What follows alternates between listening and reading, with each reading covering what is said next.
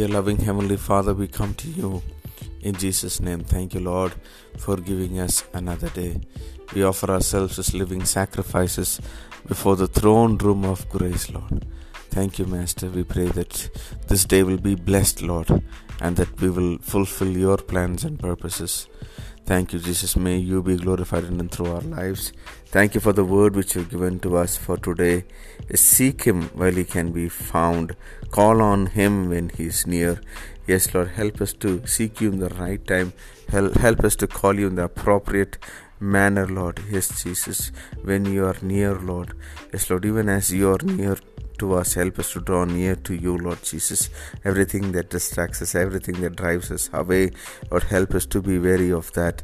And Lord, may we be sensitive to listen to your voice, Lord Jesus. May you be glorified and enthroned in and through our lives. We thank you, Lord. We pray that every person who's listening to this audio will be blessed, that you will be with them throughout this day. We give you glory, honor, and praise. In Jesus' matchless name we pray. Amen.